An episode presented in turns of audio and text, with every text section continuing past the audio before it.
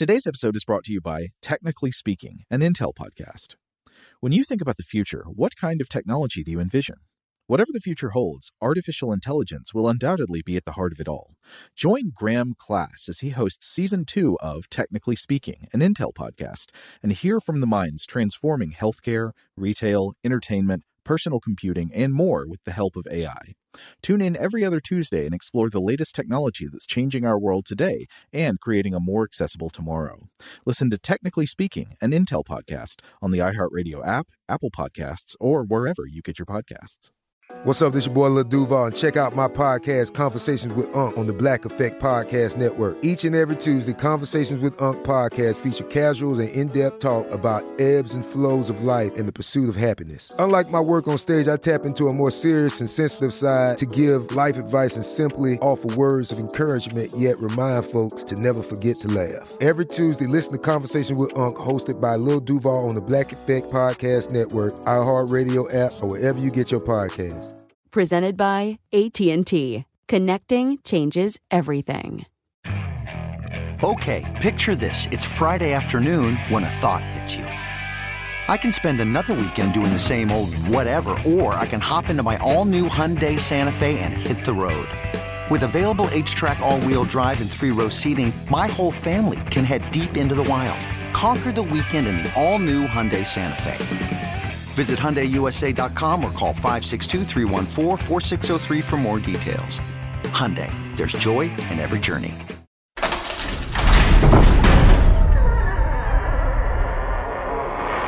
Hey, welcome to Stuff to Blow Your Mind. My name is Robert Lamb.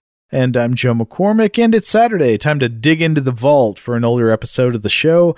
This is our episode on the Silurian hypothesis, originally published January 18th, 2022. Hope you enjoy. Welcome to Stuff to Blow Your Mind, a production of iHeartRadio.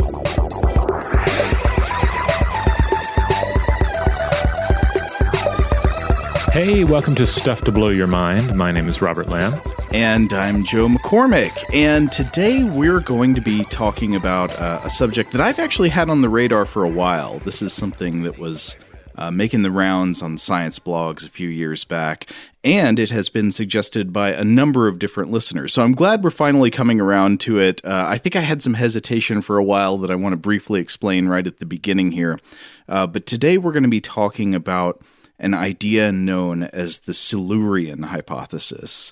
Uh, and just to give you uh, a little bit of uh, background knowledge, we spent several minutes before recording today trying to look up uh, how they pronounce Silurian on Doctor Who because I was like, sure, they might use some kind of British English variation where they say Silurian. Uh, but uh, but w- w- alas, we could not ever get the doctor to say it. Right. I watched, I think, an entire scene where one of the more recent doctors was chatting with a Silurian or Silurian, however you, however you will, and they they they it was like they were trying not to say it. Like if they said it, uh-huh. one would would pop up and and crawl out of the screen or something. Uh, yeah. They used they referred to a, another alien race that wasn't even in the scene, and I don't even think was part of that episode. And then and all these other terms, but yeah, they they were just trying to mess with me. So, this is a topic that I have been interested in covering for uh, quite a while. It's been, it's been a few years now. But Rob, when you suggested it, I realized that I'd always been hesitating and, and not wanting to quite go ahead with it. And I think I realized the reason for that, which is that when I saw people mentioning this paper on the internet, it was clear to me that a lot of them were getting exactly the wrong takeaway from it. Like they were latching on to a very shallow understanding of the concept and and running off in a, in a di- very different direction than the authors intended. Not only uh, a different direction than they intend, but a direction they specifically say do not go in. Yeah, they exactly. Specifically say that they are not trying to to make. Yeah. Uh, so uh, to to clarify what we're talking about here, the Silurian hypothesis paper uh, begins with a fascinating question. In the words of the authors, quote. If an industrial civilization had existed on Earth many millions of years prior to our own era, what traces would it have left and would they be detectable today? That that's the question at the heart of this paper. And obviously, this is a tantalizing premise. You know, it sets your mind racing with images of impossibly weird organisms. You know, uh, like land dwelling octopi and stuff in the, in their own weird cities, and and what kind of technology would they have? Things that are as alien as anything you could imagine on another planet. Except they would have all been from here, native to planet Earth, dating back millions of years into prehistory.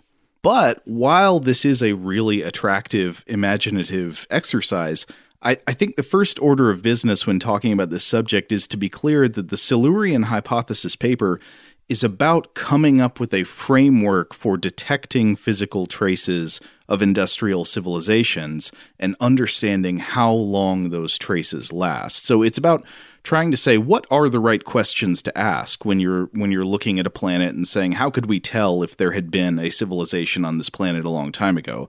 It is not a paper arguing that there was in fact a lost civilization deep in earth's past. Uh, so it's not evidence for lizard men ancient aliens uh, graham hancock junk atlantis or any of that stuff. But i would say in its true form it is a really interesting question yeah, yeah. Uh, at, at heart, this episode is is not going to be about scientific evidence for lizard men civilizations in the Hollow Earth. So if you're looking for that, this is this is not the episode for you. But but yeah, what I love about it is that it takes this sort of fantastic idea and then examines it reasonably, and that examination illuminates some very interesting geologic, uh, climatic, and uh, astrophysical considerations. So uh, you know, setting aside pseudoscience and pseudo archaeology here, uh, but on the other hand I think if you if you're looking for some sci-fi fun, this topic and this episode will also still engage you. Um, but it, it is interesting how, uh, from a certain perspective, you can imagine people being drawn into it by just sort of this sci-fi idea, this idea that does lean, lend itself uh, well to sort of uh, conspiracy theorist mindsets, and then realizing actually this paper is about geology and uh, and, uh, and, and, and the history of our planet, and also, uh, I guess, kind of you know, in many cases, kind of a downbeat uh, message about the lasting impact of human technology on our planet, uh, and on the other hand, too, how forgettable we may be uh, from the, the standpoint of geological history. Yeah. So if you're on board for all of that, you've come to the right place. So, uh, real quick, I do want to just discuss the uh, the Doctor Who reference here, since since uh, uh the authors uh, Schmidt and Frank took the uh, the name for the hypothesis from the Doctor Who species, the Silurians, who first popped up in the 1970 series Doctor Who and these Silurians. I think now you've got me saying Silurians. Oh, I'm sorry. So I'm well, probably, probably going to be stuck this way. Well, um, it, it, it gets even worse because so they take the name of the hypothesis from this Doctor Who series where mm-hmm. the, these creatures show up, but then they say explicitly in the paper, you know, the range we would really be looking at would actually be after the Silurian geologic period. Because the Silurian period is something that's like a uh, roughly 20 million year period that's more than 400 million years ago. I don't remember. It's, it's like 440 something to 420 something, I think, uh, roughly. But if you were seriously looking for evidence of lost civilizations in Earth's ancient past, you'd probably be looking for things like after about 400 million years ago, coming you know forward in time from the Devonian period, when you could have the the, the reasonable biological basis for land dwelling animals that might have evolved complex technological intelligence. Yes. Uh, but at any rate, in, in Doctor Who, uh, especially in that uh, original 1970 uh, uh, appearance, the Silurians are these kind of lizard men. Um, they they factor into this plot with the third Doctor, played by Jon Pertwee, who lived 1919 through 1996, and then they subsequently pop up again with the fifth Doctor, played by Peter Davison, and the eleventh Doctor, played by Matt Smith, and then more recently, the thirteenth Doctor, played by Jodie Whittaker. So this is just the TV show. I can't speak to the various books and audio dramas that have come out, and their look has changed throughout the film. Um, you know, they are in essence this cold-blooded prehistoric reptile-like species with significant technological advancement. That uh, they, they, I think they end up entering various states of suspended animation to avoid, uh, you know, major changes on Earth, changes to the climate, etc. Um, and then they reemerge and encounter the Doctor. Um, so uh, yeah, they're they're one of the many uh, interesting alien and otherworldly species uh, that pop up. Uh, though I guess with the, the Silurians, one of the, the key things is that they're they're not pure aliens. They are they're sort of the originals. They are they're original Terrans, original Earthlings uh, that are then encountered by these uh, evolved apes that come much later. I mean, to to them, we are the aliens. Yeah.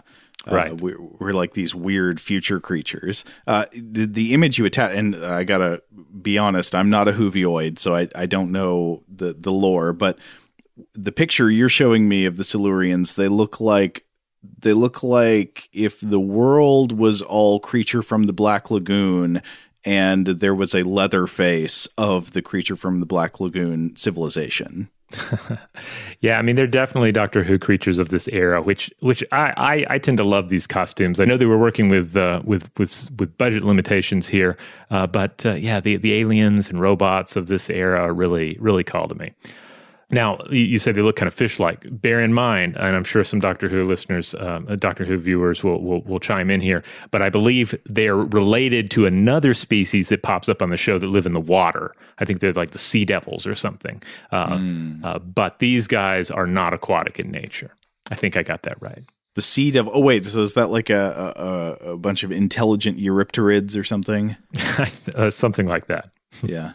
All right, so this uh, 2018 paper, the uh, Silurian hypothesis. Would it be possible to detect an ind- industrial civilization in the geological record? This was published in the journal International Journal of Astrobiology. Uh, yeah, it it draws its name from that uh, Doctor Who episode. And the authors here they, they point out that they, they may be the first to seriously consider whether a technologically advanced civilization could have evolved prior to Homo sapiens on Earth. Though the authors uh, do stress that this is a to the best of their knowledge situation. So you know it, it's entirely possible somebody was batting around the idea previously, uh, but this may be the first. And certainly this was the this one really made a splash when it came out. Okay, so the two authors here would be uh, Adam Frank and Gavin A. Schmidt, right? And Frank is a uh, is a physicist and astronomer, and Schmidt is a uh, climate scientist, right? Right. Schmidt is a climatologist, climate modeler, and director of uh, the NASA Goddard Institute for Space Studies in New York, and co founder of the award winning climate science blog Real Climate. Frank is a uh, physicist, astronomer, and writer whose work has appeared in such publications as the New York Times and NPR. And I believe we've actually referenced his work on the podcast before. Uh, he also has a, a book, uh, he has a few books, including The Constant Fire, The End of the Beginning, and Light of the Stars. Those are all nonfiction science books, of course. So, to be clear, we're talking about two very legitimate scientists and science communicators, not uh, you know not a couple of uh, of quacks who were staring into the hollow earth or anything. So the authors here begin with a, a very reasonable consideration of the search for intelligent life elsewhere in the universe, uh, and, and this is something we've we've touched on the show plenty of times before. Ours is the only model of life, but we generally consider technological advancement to be a hallmark of intelligent life, and more to the point, something we can search for signs of. Uh, concerning other worlds and other star systems, uh, you know, and anytime you can you can figure out how to look for signs of of uh, advanced and expansive energy harvesting or consumption, uh, that might be a way for us to tell if there's something else out there that is significantly advanced. Right, and it also might be a a simple prerequisite for contact because uh, th- they're talking about. Uh, so th- they started off by looking at this as an astrobiology question. You know, you're, you're looking for signs of life elsewhere in the universe, and of course, the the search for intelligent life in the universe, in practical terms, what's accessible to us, really boils down to the search for life capable of harv- harnessing radio technology within our galaxy. You know, you could probably find maybe uh, chemical biosignatures in in the atmospheres of exoplanets that would give you an indication that there's some kind of life there, maybe bacterial in nature or whatever. Uh, but if you're looking for intelligent life, you're you're probably talking about radio of some kind. Right. And so the kinds of civilizations that develop radio communication technology would fall under the classification of industrial civilizations. And these are what author uh, the authors define as civilizations that have the ability to harness energy on a global scale. And they bring up how this actually feeds into one of the the recurring uh, characters in in the astrobiology literature, the Drake equation. That's right. Yeah, the, they bust out the Drake equation, and uh, of course consider how how some of the takeaways relate to Earth, especially the notion that over the course of a planet's existence, multiple industrial civilizations can theoretically arise over the span of time that life exists there. And then we have to factor in questions over, you know, how many times life itself may have evolved or started out on Earth before our last universal common ancestors got going. Uh, the possibility of a shadow biosphere and the idea that species like dolphins may suggest independent evolutions of intelligence on Earth. Um, you know, so we're left with this idea that, yeah, it, theoretically, it, given the the footprint of life on Earth, you could have had multiple intelligences uh, evolve and arise during that time period, because that's certainly what the Drake equation uh, s- seems to allow for concerning other worlds. Well, yeah, and I, it, you know, so I, I kind of love the Drake equation. You know, it's a famous tool that I really enjoy thinking about because uh, because it does the job of taking a question that seems like we could not possibly answer it. The question is how many active technological civilizations are there in the Milky Way galaxy? And, you know, if you're being honest with yourself, the correct answer to that is how the hell should I know? Like, there's mm-hmm. no way to answer that question at all. But what the Drake equation does is break that unanswerable question down into a number of other questions that you then multiply together to get an estimated number. And many of those smaller questions themselves could perhaps be answered. And in fact, some of them have been answered since the Drake equation was first formulated.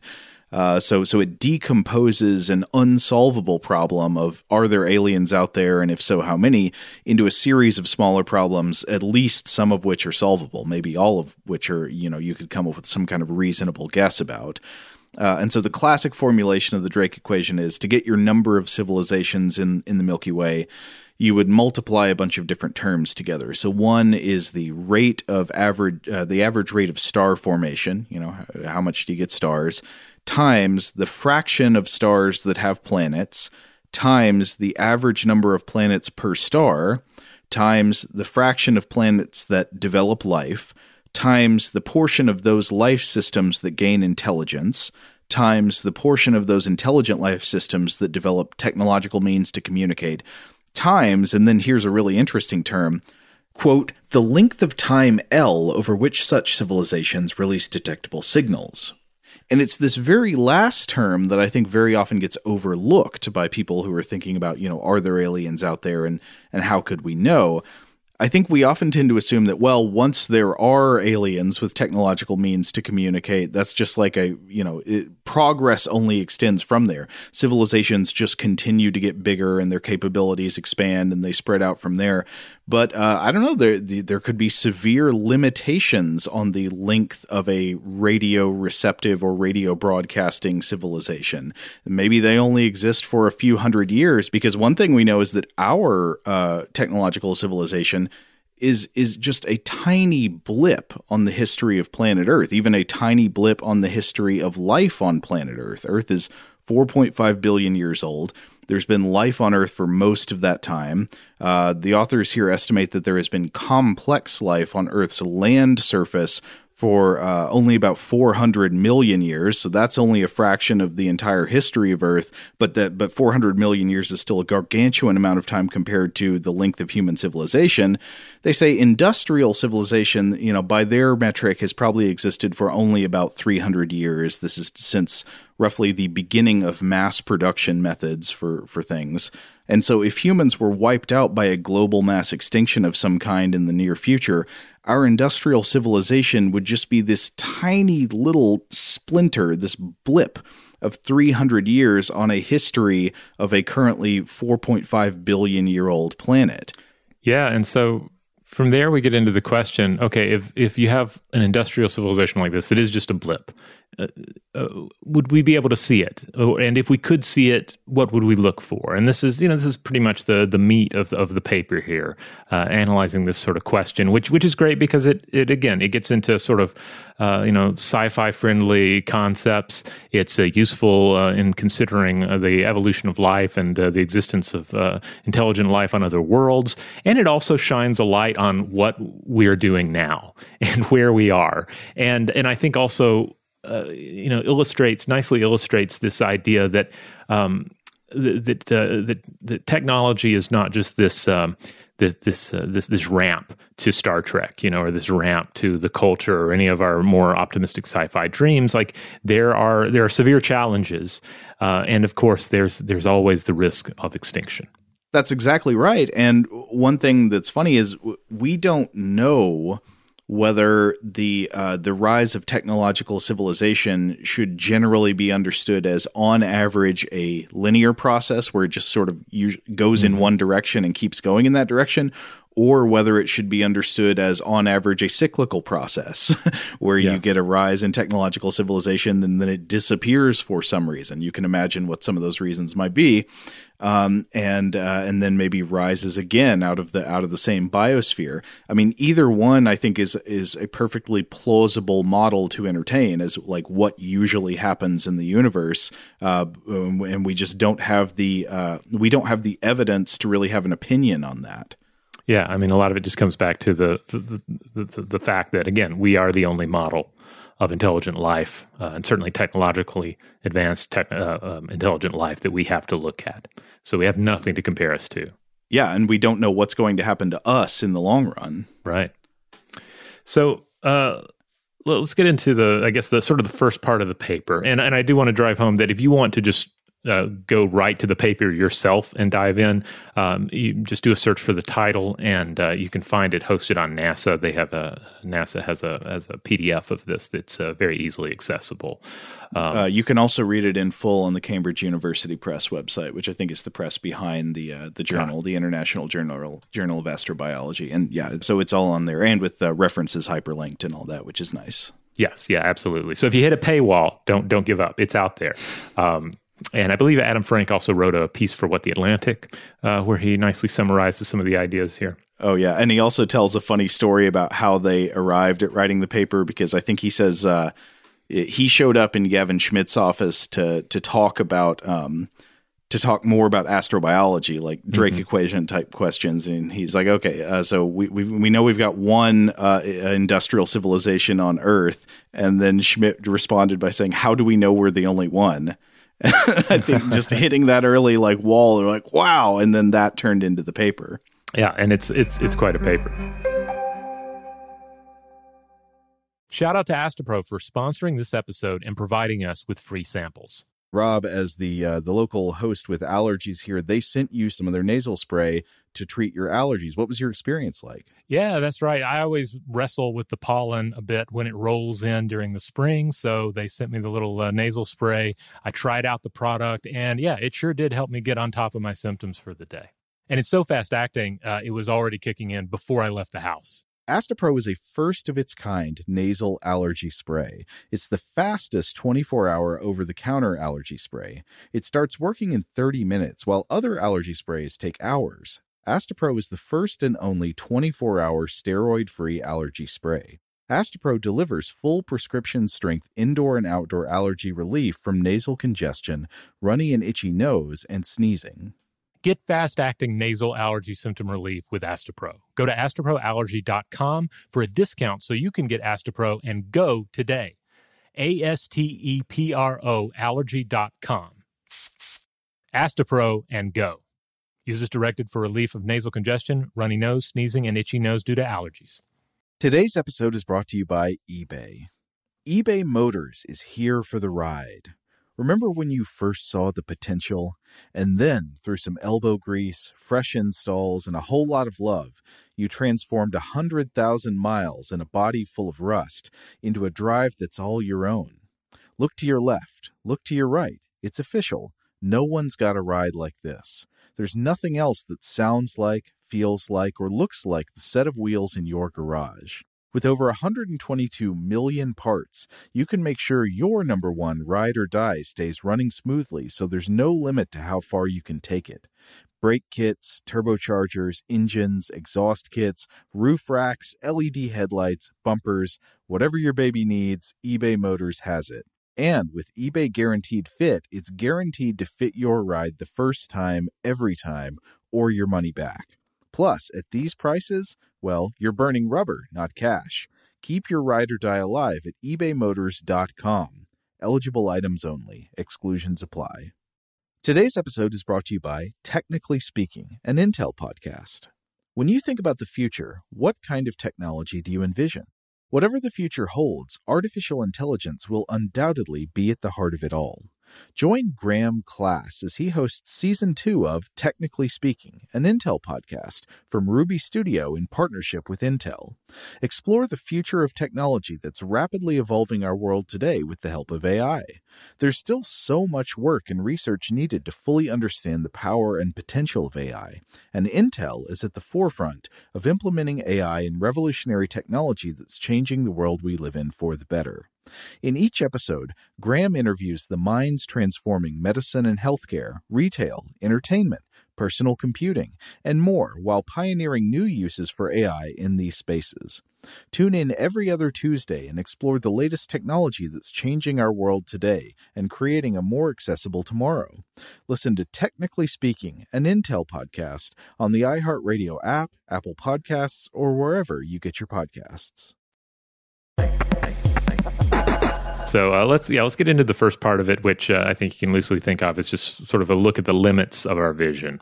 Right. So they point out that for the last 2.5 million years, uh, there's widespread physical evidence of things like climate change, soil horizons. This is where one layer of soil differs from below or above, speaking to changes recorded in the soil uh, as well as archaeological evidence of non Homo sapiens cultures such as uh, the Neanderthals. And this 2.5 million year period is known as the Quaternary. Now, going back before the Quaternary, again, uh, more than 2.5 million years ago, the land evidence is harder to come by. You have to depend on drilling, mining, and occasional exposed sections of the earth. Uh, even in the ocean, sediment evidence apparently only goes back to around 170 million years ago. Yeah, and I think for me, this was actually one of the most interesting parts of the paper because I would say if you just go by standard intuition, a person might think, uh, you know, if there had been a civilization on Earth, uh, you know, uh, 200 million years ago or something like that, uh, wouldn't wouldn't that just be completely obvious? Like we'd see evidence of it mm-hmm. all around us. Wouldn't there be ruins and all that? You know, their their Stonehenges, their skyscrapers, and everything like that. Uh, actually, it's not. It might not be as obvious as you might think. In fact, it, the evidence of it could be rather scarce. And this runs counter to our sci-fi uh, imaginings, right? Because yeah, when yeah. you encounter elder civilizations in uh, in other works, like there's usually some sort of a ruin or a vault or some sort of mysterious monolith or something. Like the idea that the elders would just be gone entirely, like just erased, not by some sort of a conspiracy or by some sort of a, you know, alien shenanigans, but just because things don't last that long. That's a, it's an alien concept from a, to, to many of our, uh, again, to many of our creative visions of, of what the, the future and the past may be. Exactly. So we think, well, you know, there are ruins of civilizations from thousands of years ago, but that's thousands of years ago. That's nothing in geological mm-hmm. time. The surface of the I mean, look at look at what a map of the land formations on Earth just, you know, 60 million years ago looked like. It, it's like, you know, the the surface of the Earth is not fixed and constant. This is a geologically active planet. So, would there be ruins all around us? Would evidence of a, a civilization from hundreds of millions of years ago just be totally obvious? Uh, I I think I probably buy the answer that the authors give here, which is that no, it would probably not be totally obvious. In fact, it might be incredibly difficult to find evidence of at all. Uh, and so one of the the interesting points the authors make here is that the the exposed land surface of Earth, of course, is geologically very young on average. They cite evidence from a study by Matmon et al. in 2009 that the oldest large patch of land surface on Earth is probably in the Negev desert, and that's only about 1.8 million years old. 1.8 million years, I mean, compared to the history of civilization, is a long time, but that's again, it's like nothing in geological time. It's a tiny fraction of, of Earth history. So if we wanted to find remnants of a civilization from, say, hundreds of millions of years ago, you probably would not find that on the surface of the earth. You'd have to look for it in in exposed geological strata from from previous eras.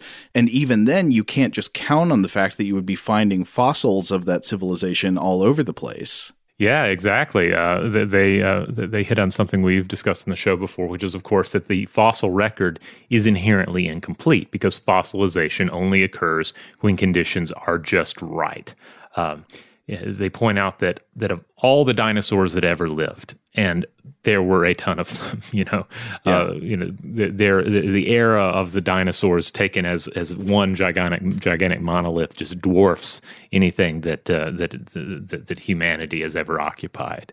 Uh, you know, it is a it is a cathedral, and and we're we're not even like a child's dollhouse uh, uh, sort of situation here.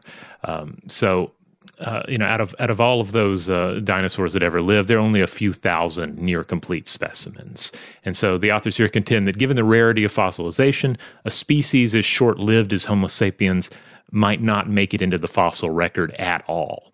And of course, for fossilization to mean anything to us or to you know anybody who's doing an uh, doing you know some sort of an investigation of a planet or our planet, those fossilizations would have to survive, and then they would have to be found. Yeah, exactly. And and so again, this might be pushing against your intuition. You would say like, wait a minute, there's there's there's there's signs of human life all over the surface of Earth, and and we have a you know at least a few thousand uh, complete dinosaur fossils, enough to have museums of natural history with dinosaur fossils in places all over the world. Uh, surely you'd expect more, but dinosaurs existed for almost two hundred million years. Mm-hmm. Human civilization, again, is like it's a few thousand years at this point. Yeah. Uh, so the problem here is like we have trouble comparing the odds because you're not realizing how many millions of times more the dinosaur bodies got to roll the dice than ours would. Yeah, absolutely.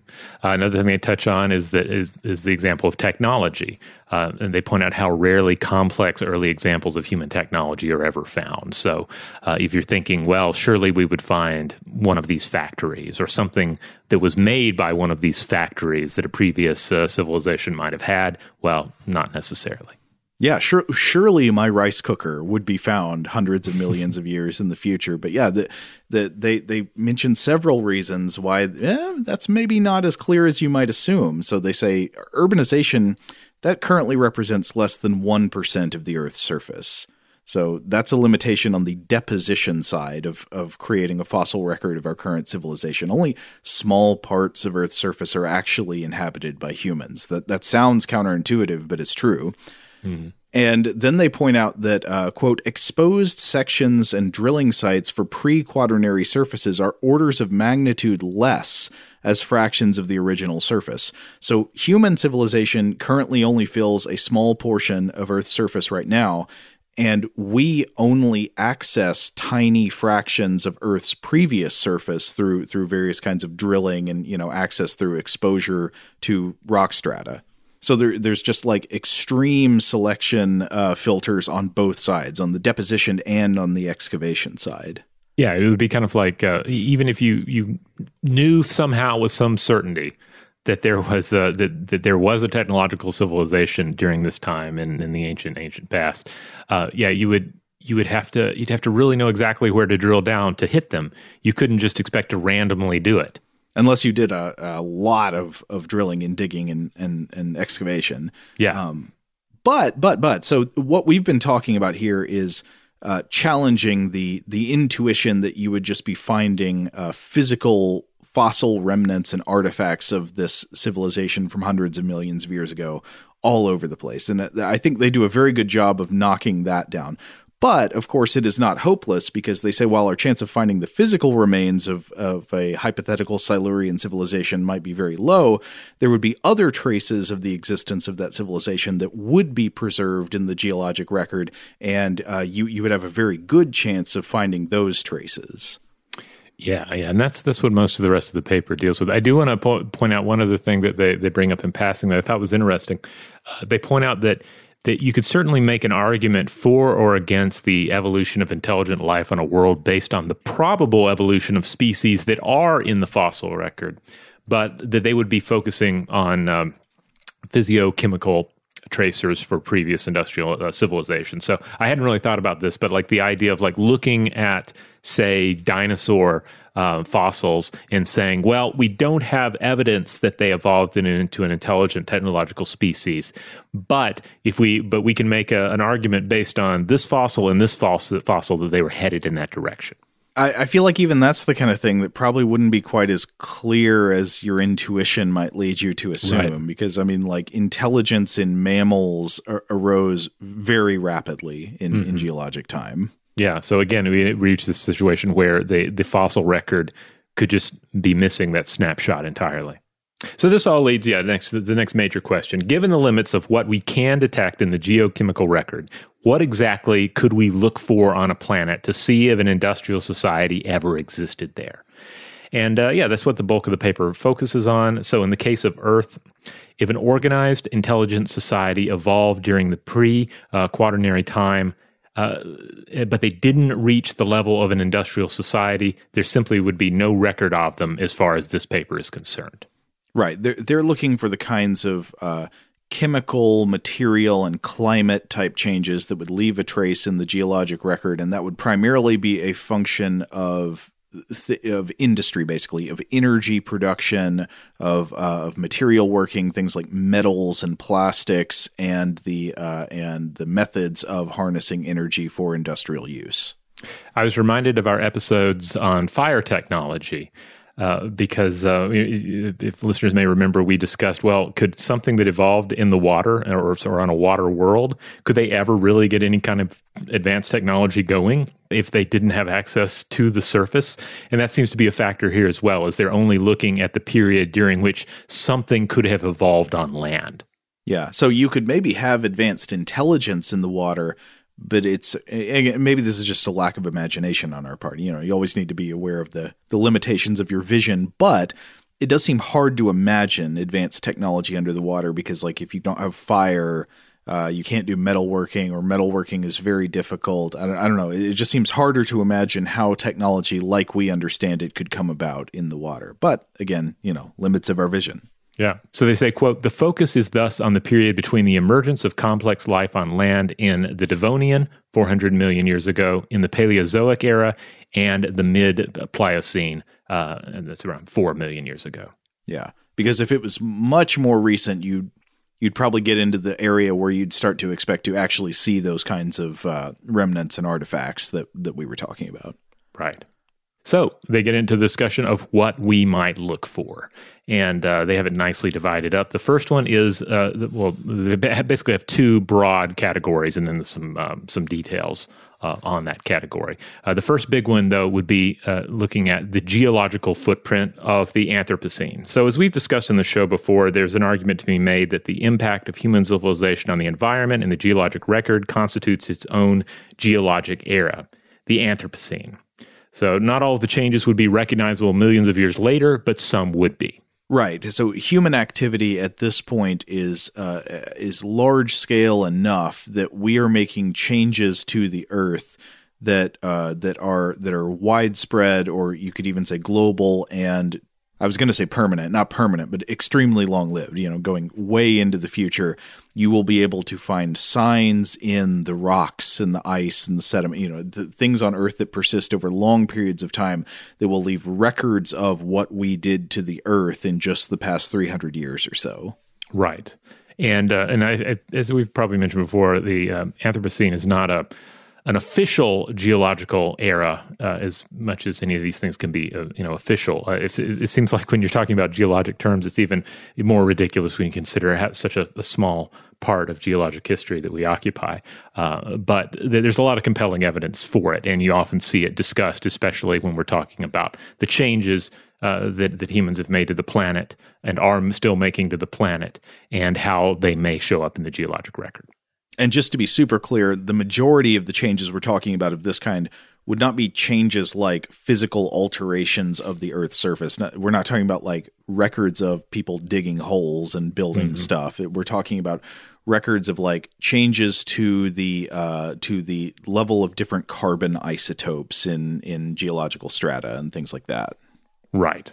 Now, they also hit upon something that that I thought was really interesting and, and in a way almost, almost encouraging uh, the sustainability paradox.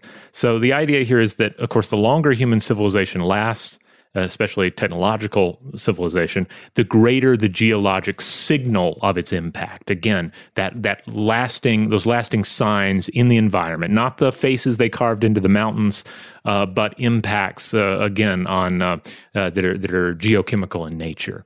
Um, so that signal increases, but the longer a human civilization lasts, the more sustainable it must become in order to survive.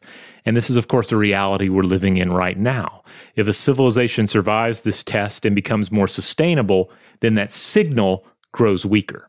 Right. So it's almost like the strength of the signal left for future people to discover is directly proportional to how suicidal that civilization is. Right. Like uh, the the the more it is just burning through fossil fuel resources and the rate of that, the stronger the signal will be. And so a civilization at some point they say will will naturally tend to attenuate for a couple of reasons. Either it realizes it can't keep going at that rate or it's going to cause climate damage to itself. So it, it will naturally switch to more sustainable uh, uh, energy sources that are harder to detect in the future.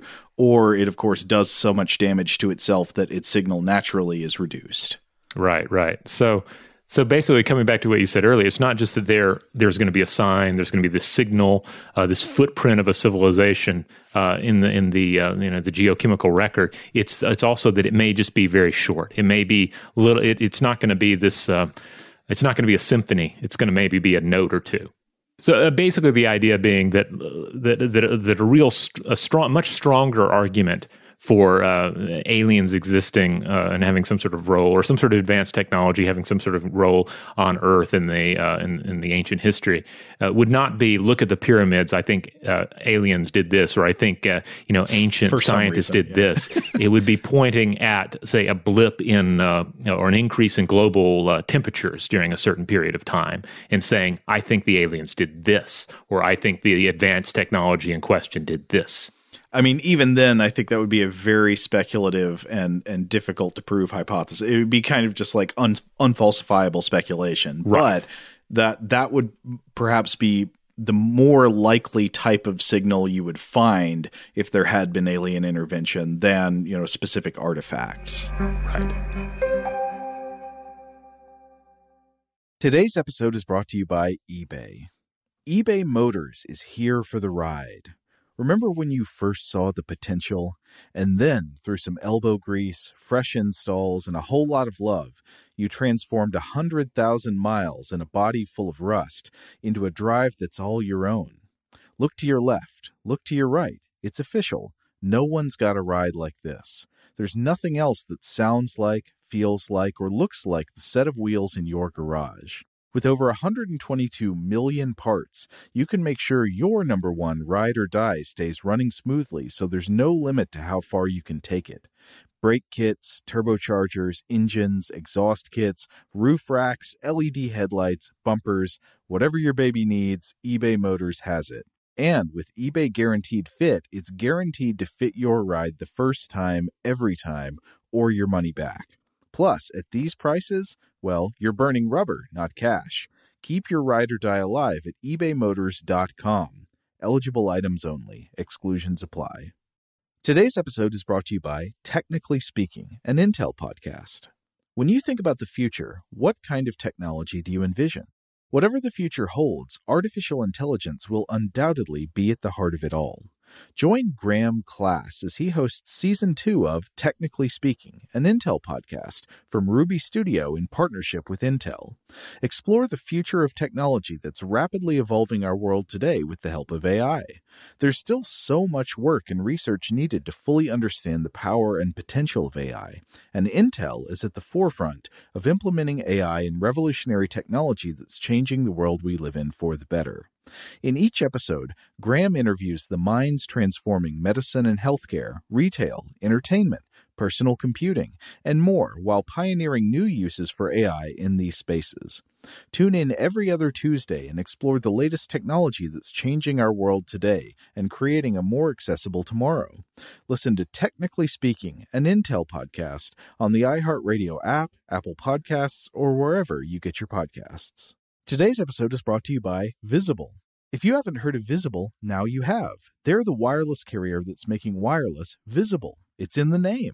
Get a one line plan with unlimited 5G data powered by Verizon, just $25 a month, every month, taxes and fees included. Having a one line plan means you only need you to save. No estranged roommates, exes, cousins twice removed, or AI powered humanoid robots needed. And because $25 a month really means $25 a month, you can call, text, stream, whatever, as much as you want without worrying about getting dinged at the end of the month. No hidden fees, no surprises. No, really. It's like the old saying goes you can't judge a book by its cover, but you can judge a company by its name. So spread the word. Tell all your friends there's a wireless company out there with transparency in their name, and they're called Visible. Start saving on wireless today at visible.com. Monthly rate on the Visible plan for data management practices and additional terms, visit visible.com.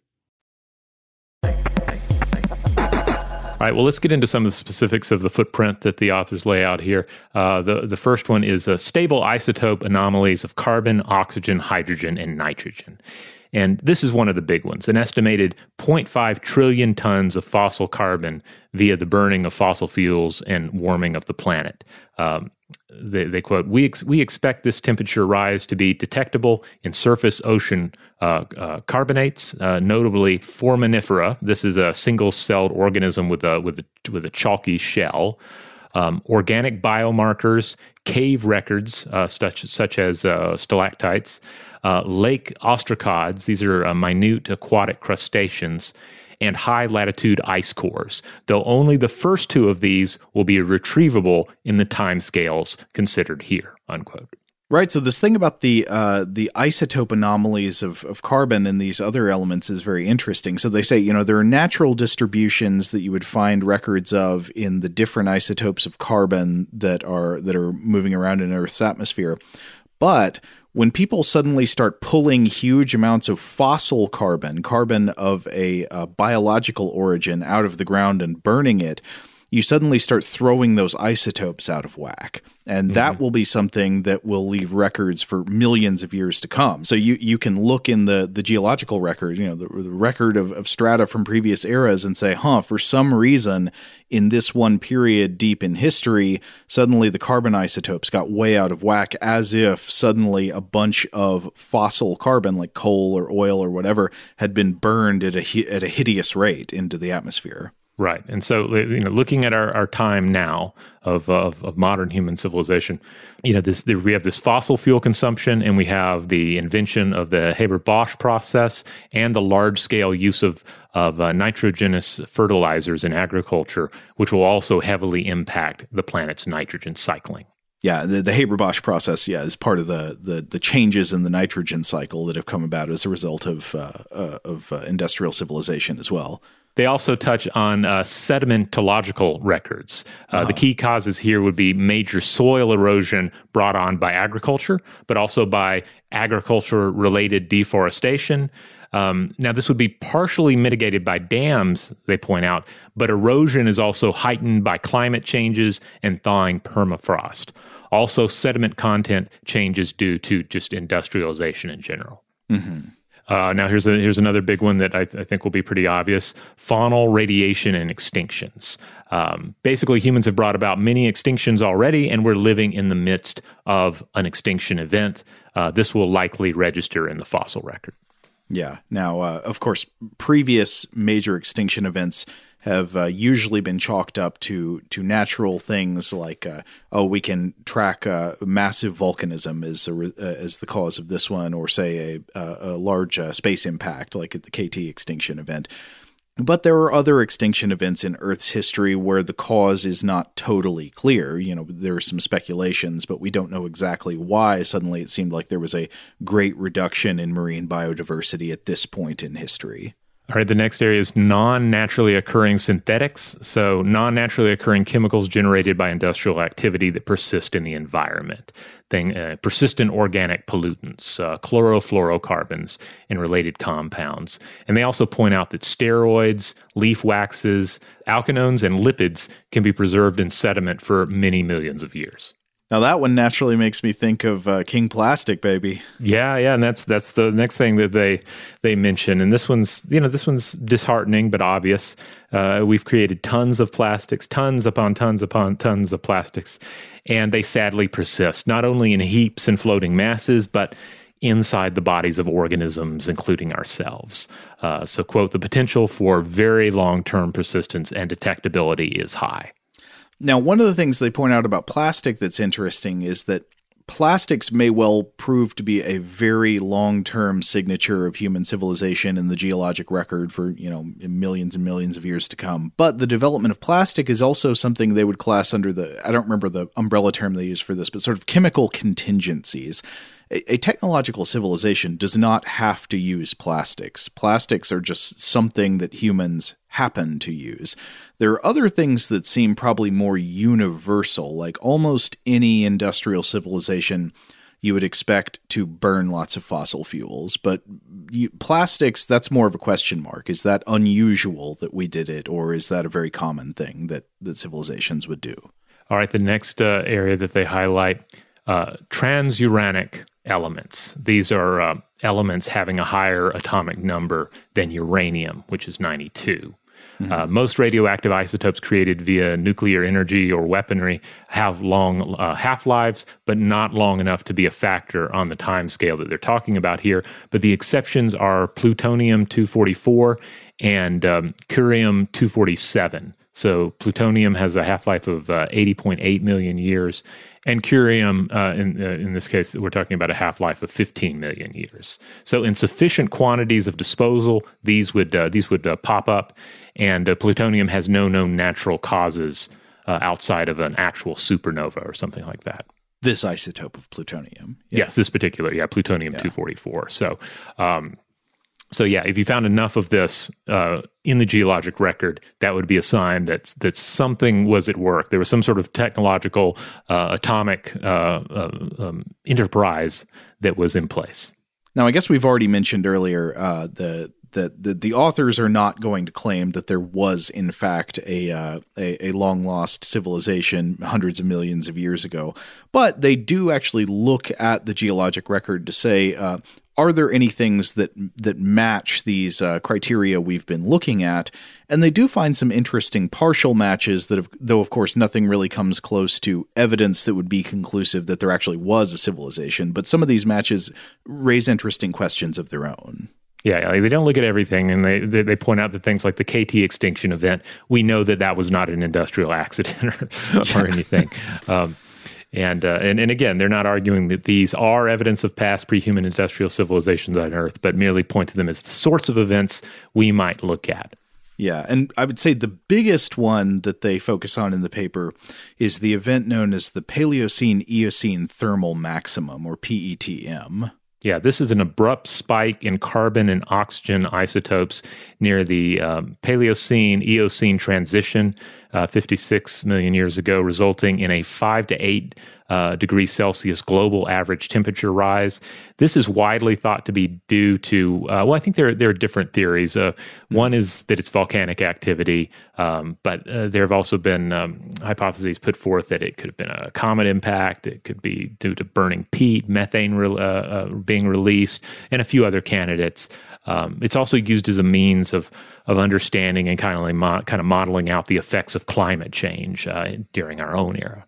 Yeah, and and one of the reasons this one gets singled out is uh, it, it, so it really looks like okay, here we're seeing, for example, these carbon isotope signature changes that would signal that huge amounts of biogenic carbon, carbon that originally came from life forms, like the stuff you would find in fossil fuels, is being burned and released into the atmosphere. Now, how would that happen if uh, if if it wasn't creatures from the Black Lagoon with leatherface masks d- digging up a, a bunch of fossil fuels and burning them for their civilization? Well, no, you probably don't need to jump to that conclusion uh, because there there are other solutions on offer. Like, for example, there might have somehow been lots of access of, of volcanic magma to beds of fossil fuels. Maybe certain types of uh, volcanic activity tended to set alight to a lot of uh, natural reserves of fossil fuels and shale beds and things like that. And this almost acted as if the Earth itself were, were setting off an industrial revolution, but it was just volcanoes interacting with,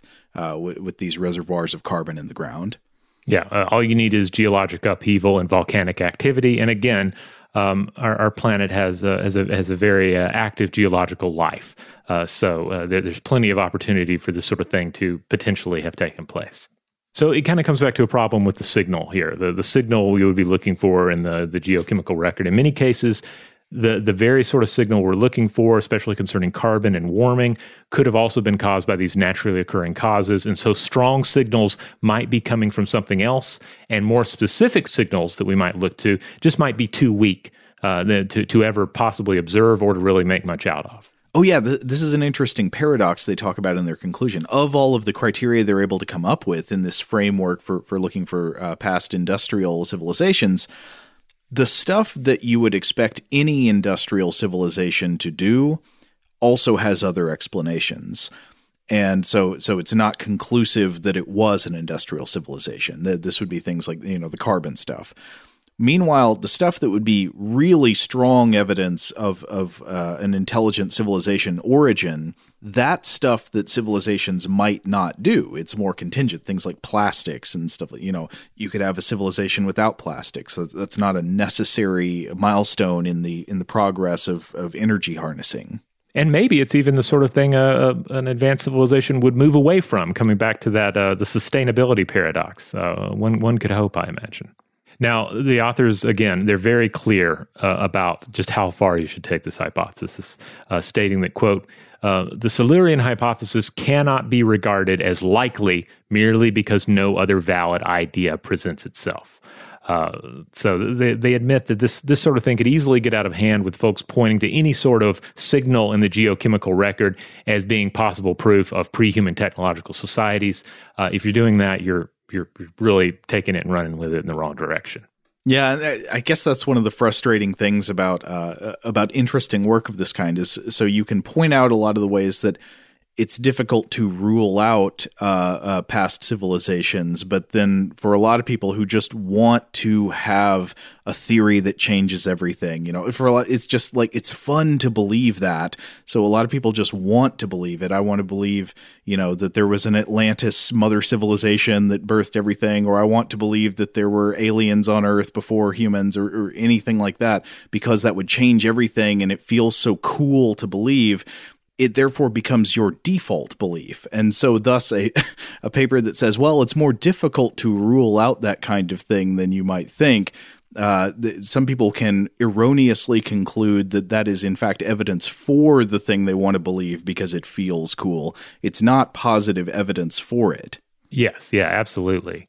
Um, yeah, so so you know they argue that that we need to to further research uh, you know the likely signature uh, left by our own um, Anthropocene era, as well as a deeper exploration of the elemental and uh, um, compositional anomalies uh, that we find in extant sediments. Uh, basically, we look at past events mainly with stuff like impacts in mind. Uh, but perhaps the Silurian hypothesis needs to be at least on the table as well. Not because, again, uh, we think it is, uh, you know, uh, actually a valid explanation for what has happened. Um, you know, it, ultimately, it's an outside possibility, not a conclusion we should jump to. But perhaps it should just be part of sort of the spectrum of possibilities there. Uh, again, not because we think it happened, but because uh, it gives us a little more of a sort of a robust spectrum in how to interpret these things and and then moving forward to you know potentially considering other worlds, looking at other planets, uh, like even Mars, uh, mm-hmm. it gives us one more tool, one more uh, uh, way to look at the evidence. Yeah, exactly. They're not arguing this because they think there was a civilization. It's that we should consider these possibilities when looking at planets, even including our own, and know what we would look for if we wanted to consider that possibility. Right. Yeah. Because ultimately, this is not a supernatural explanation. Right. This is ultimately, uh, you know, a natural hypothesis, but um, but it is admittedly an outside possibility. Now, of course, we're here talking about reasons why you shouldn't just jump to the conclusion of a Silurian civilization. Uh, but but there are also some arguments against it in some of the specific uh, events that they look at. For example, if you know maybe the best uh, possibility is this interesting event in Earth history, the Paleocene Eocene thermal maximum, where suddenly there was there was rapid global warming and uh, and uh, these in these chemical changes like with carbon isotopes.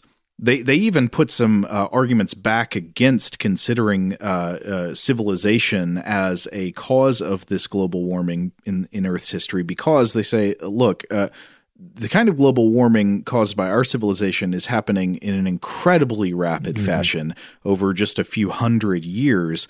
This actually, though it's it's relatively rapid in geologic terms, the the uh, PETM actually happened probably over hundreds of thousands of years, which which is incredibly slow if you're imagining that civilization was the cause of it. Right. If you're com- if you're comparing it to the model of of human industrial advancement, it's incredibly slow. So there's not only the point that you shouldn't just jump to the conclusion of uh, there was a lost civilization because it feels cool, but like in the specific instances they look at, there are some reasons for thinking that's probably not true. I don't know. I guess unless those civilizations were like just really lazy. They, they, Yeah. I mean, you can sort of, you know, pull out your sci-fi hat and, and put it on and come up with various ideas of, you know, for why they might have been this way. Maybe they were super long lived. Yeah, they weren't very ambitious. And they're like, this, no, this is the right level of industrialization. And we want to, uh, we need to keep going at this rate. I don't know. They didn't re- reproduce all that much. I don't know. I mean, that that's ultimately one of the problems with, with imagining, uh, you know, other life forms. It's, like, it's just, uh, you know it's it, you, you can you can make a case for any number of things um, and uh, and try and make it fit your your hypothesis. And of course that's not really the way to go about it. I mean not in from a scientific perspective from a you know sci-fi dreaming creative perspective yeah go for it. Um, though uh, though i guess uh, it, it does kind of come down to the conundrum too at the end of the day. Like like when does when does mere creativity and um, and dream weaving become this kind of corruption of our thought and uh, and, and a pollution of our ability to understand uh, our place in the world and our where we're going in the future and where we were in the past? Well, you know, I feel like a thread without maybe inten- intending to do so that we've pursued a good bit on this podcast is understanding the ideally the difference between your sort of interest and imagination and your epistemology that like that an idea you can like an idea because it's interesting and cool and that doesn't necessarily mean it's true. You know that Yeah. like that you- your your epistemology is probably best to base on evidence and uh, you should be skeptical of things that you want to believe because you like them and so forth. But it's still totally valid to like say be interested in the bicameral mind or whatever because it's a fun idea even if you know you probably accept it as you know there's not a lot of evidence for it Right, right. You can you can ultimately engage in a number of these ideas as as more as art than science. Yeah. and there, there's certainly nothing wrong with that. It's when you start arguing that your art is science. Yeah. uh, that's where you can get into, into some trouble. Um, I, I was reminded in all of this of um, Carl Sagan's uh, approach to ancient aliens uh, and ancient astronauts, uh, particularly in the book that he co-authored with uh, Joseph uh, Shklovsky, "Intelligent Life in the Universe." Um, in, the, in this particular book, you know, they, they ex- examined this idea. They said, okay, here's this speculative idea, and we don't have evidence that it ever happened. But if it were to have happened, what sorts of specific evidence might we look for? And in this case, we're talking about signs that are evident in ancient religions and uh, uh, and so forth. Uh, and I thought that was a great treatment of that question. Uh, and again, Sagan's treatment reminds me of the treatment given uh, in this paper by these authors. But of course, Sagan had to come back and continue to argue with the ancient alien uh, people Right. who were, you know, very much going off in their own direction. It is true yeah Yeah, and pushing pushing art as science, and Sagan having to remind them, like, no, I, I love art as much as the next guy, but here's how we approach this from a scientific uh, perspective. Well, I mean, I think the important thing about the stuff like uh, Sagan's work on that, or, or or the paper we're looking at here, is it's good to when you're when you're exploring like a tantalizing and juicy idea. It's a good idea to have uh, criteria for what would be good evidence of of such a thing before you're actually looking at individual evidence in cases. Because if you look at the evidence first and then you try to come up with criteria, you're going to have a tendency to want to fit your criteria to whatever evidence you've already got, the, the cherry picking model. Right. Or what is it? Uh, the other name, the the barn wall fallacy or something like that. I don't remember. the, the idea is like, you know, somebody says, you know, I'm a great shot. And so they shoot at the side of a barn and then uh, they go up, they walk up to their bullet hole and then they draw a bullseye perfectly around it. No, that's, that's a great point. That, that's a great way of looking at it. All right. Well, I guess we're going to go ahead and wrap this episode up, but we, would love to hear from everyone out there. Uh, love to hear from any Doctor Who fans who have, uh, some additional uh, information they want to share about the uh, Silurians and uh, various related um, species that have popped up in that show. And perhaps you have uh, specific thoughts about about you know just this this basic you know view and and what it reveals about humanity's place on Earth right now and what technological civilization is uh, is doing to the planet, and uh, just you know ultimately what kind of a you know a small blip, uh, a weak signal we may be in the future, as opposed to this kind of lasting thing that we sometimes imagine that uh, human civilization is. I'm going to say I hope that uh, I'll be optimistic. Say I hope we do stick around. I hope we attenuate the kinds of geologic signal we leave due to uh, climate change and chemical alteration of the atmosphere and all you know stuff like that uh, and uh, you know heavy metal pollutions and things, and that uh, we the signal of our civilization can always be charted against the geologic record because of the continuance of Doctor Who seasons. so when we're on the like, you know, eventually we'll get into the exponential notation of the Doctor Who seasons. Yeah, yeah, yeah. Well, one day, uh, some sort of uh, ancient, uh, or, or, rather, some sort of far-flung future civilization will look back and say, "Look, clearly they knew what they were doing." uh, they were able to do, um, you know, some uh, uh, you know, three million years of Doctor Who. Though maybe at a certain point, the Doctor will be a robot and the enemies will be will be organics. I, I don't know. yeah, I wonder. At what point do we get a robot Doctor? I mean, they they've only you know recently really been been been mixing up the, uh, the the casting on that role. All right, well, let us know. Uh, in the meantime, if you want to listen to other episodes of Stuff to Blow Your Mind, we have core episodes on Tuesdays and Thursdays in the Stuff to Blow Your Mind podcast feed. On Mondays, uh, we do listener mail, where we hear from uh, from you, the listeners, and we we read your various listener mails. Always a good time. On Wednesdays, we do a short form artifact or monster fact, and then on Fridays, we do Weird House Cinema. That's our time to set aside most serious uh, issues and just talk about a weird film. Huge thanks, as always, to our excellent audio producer, Seth Nicholas Johnson. If you would like to get in touch with us with feedback on this episode or any other, to suggest a topic for the future, or just to say hello, you can email us at contact at stufftoblowyourmind.com. Stuff to Blow Your Mind is a production of iHeartRadio.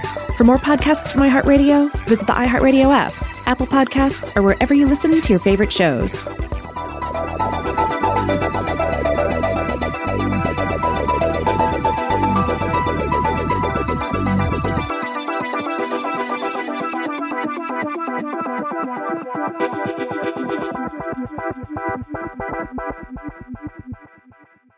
Today's episode is brought to you by Visible. The future of wireless is here, and it's transparent. Switch to Visible, the wireless company that makes wireless visible. Get a one line plan with unlimited 5G data powered by Verizon, just $25 a month, every month, taxes and fees included. No hidden fees, no surprises, no, really. What are you waiting for? Get with the times and switch to Visible at visible.com. Monthly rate on the Visible plan for data management practices and additional terms, visit visible.com. The wait is almost over. Get ready for the 2024 NFL season as the full schedule is announced. Every rivalry, every rematch, every rookie debut, every game revealed. The 2024 NFL schedule release, presented by Verizon, coming in May. Live on NFL Network, ESPN2, and streaming on NFL Plus. Terms and conditions apply to NFL Plus. Visit NFL.com slash schedule release to learn more. Okay, picture this. It's Friday afternoon when a thought hits you. I can spend another weekend doing the same old whatever, or I can hop into my all new Hyundai Santa Fe and hit the road. With available H-Track all-wheel drive and three-row seating, my whole family can head deep into the wild. Conquer the weekend in the all-new Hyundai Santa Fe. Visit HyundaiUSA.com or call 562 for more details. Hyundai, there's joy in every journey.